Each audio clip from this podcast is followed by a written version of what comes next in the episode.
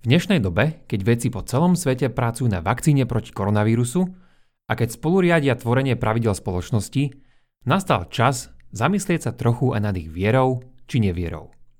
Ak vás niekedy zaujímalo, do akej miery sú vedci veriaci a čo sa môžeme dozvedieť z prieskumov na túto tému, tak ste prišli na správne miesto, pretože práve o tom je dnešná dávka. Počúvate pravidelnú dávku, vzdelávací podcast pre zvedochtivých, ktorý vám v spolupráci so SME prinášame dvakrát týždenne, vždy v utorok a piatok.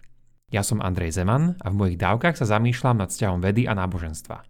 Pustite si však aj dávky od Jakuba Mira, ktorí sa venujú filozofii, respektíve bioinžinierstvu. Dnešnú minidávku si môžete prečítať aj ako článok na SME a link naň nájdete v popise. Budeme tiež veľmi vďační, ak nás zazdielate na Facebooku či Instagrame, dáte nám dobré hodnotenie na Apple Podcasts, poviete o nás pri káve vašim priateľom alebo nás podporíte peňažným darom. Všetko info na pravidelnadavka.sk, kde sa určite prihláste na odber nášho skvelého newslettera.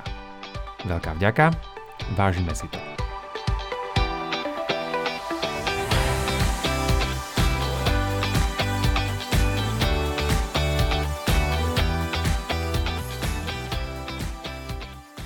Čo teda vravia štatistiky o tom, koľko vedcov verí v Boha?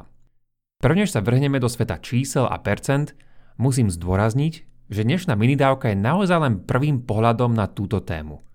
Pozrieme sa v nej na dva dôležité prieskumy, spravené na začiatku a konci 20. storočia a ktoré sú v mnohých kruhoch citované aj dodnes.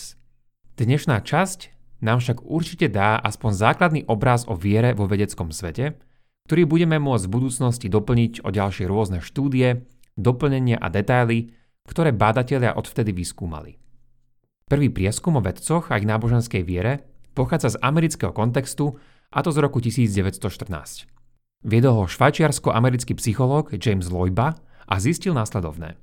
Spomedzi 1000 vedeckých respondentov, ktorých tvorili biológovia, matematici, astronómovia a fyzici, bolo 58% takých, ktorí vyjadrili buď nesúhlas, alebo pochybnosť s Božou existenciou.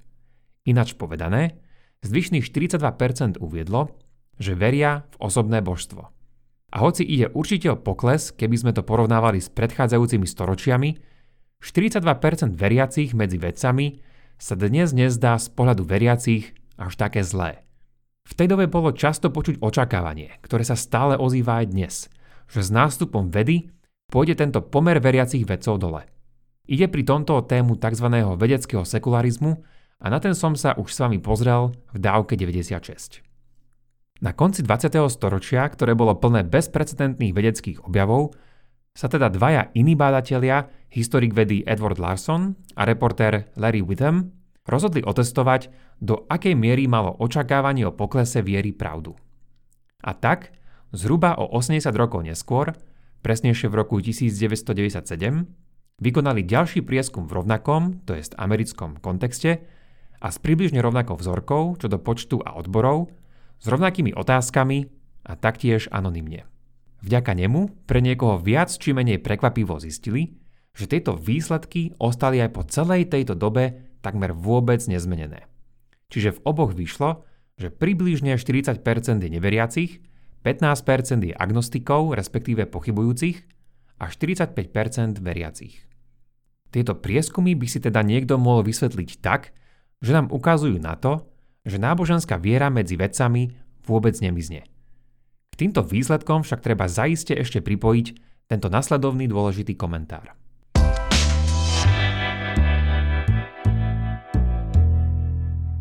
Je síce pravda, že Loybov prieskum z roku 1914 sa pýtal aj na príjmanie Božej existencie, ale pozrel sa pritom ešte na niektoré ďalšie rozlíšenia. Jednak sa pýtal, v akej miere vedci súhlasia s existenciou posmrtného života, do akej miery by si ho prijali a taktiež, ako sú tieto výsledky zastúpené u 400 tzv. Väčších vedcov, ktorými sa rozumejú tí zastúpení v prestížnych vedeckých inštitúciách. Viem, že to nemusí byť to najlepšie pomenovanie, ale označme aspoň na teraz tieto dve skupiny ako väčších a menších vedcov.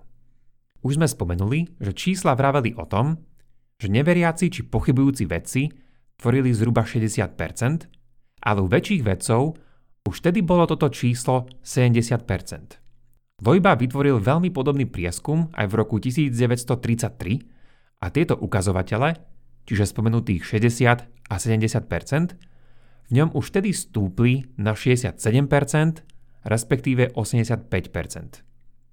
Podobný stúpajúci trend sa pritom objavil aj pri viere v posmrtný život. Tieto čísla boli v spomenutom prieskume z roku 1996 u väčších vedcov ešte vyššie a predstavovali 72% neveriacich a 21% pochybujúcich. To znamená, že medzi vyššími či elitnými vedcami je podľa tohto merania v súčasnosti len 7% takých, ktorí veria v osobného teistického boha. A 7% je už naozaj veľký rozdiel v porovnaní s približne 40% medzi vedcami vo všeobecnosti. A teraz po tomto priereze sa môžeme spýtať takúto celkom dôležitú otázku. Ako len možno takéto rozdiely vysvetliť? Je mnoho vecí, nad ktorými by sme sa mohli zamyslieť, a ešte viac takých, na ktoré by sme radi mali definitívne odpovede. Napríklad, čo môže za to, že miera viery v božstvo ostala na takmer úplne rovnakej úrovni na začiatku a konci 20. storočia? Aké faktory spôsobili, že vedecká sekularizácia nenaplnila svoje predpovede a veci sa stále vyznačujú relatívne veľkou mierou nábožnosti? Čo môže za to, že väčší vedci majú vieru už 10 ročia zastúpenú v oveľa menšom množstve než menší veci? Čo za tým je? Je za tým vzdelanie?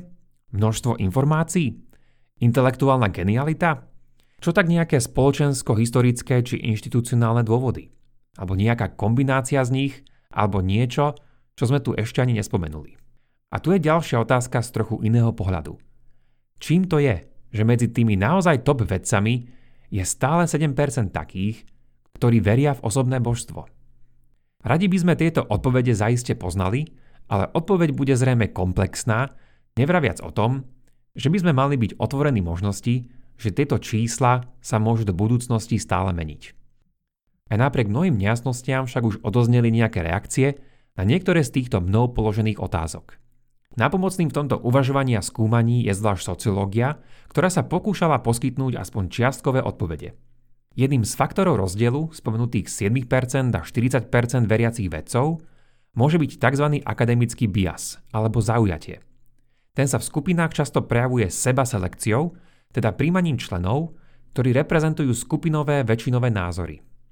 Javí sa, že voči náboženským konzervatívcom môže byť v takýchto kruhoch takéto predpojatie, ale na jasnejšie závery by ho bolo treba preskúmať lepšie a kvantifikovanejšie. Nejaký výskum už bol v tejto oblasti spravený, ale žiaľ stále nie taký, ktorý by bol zameraný na relevantné vedecké inštitúcie.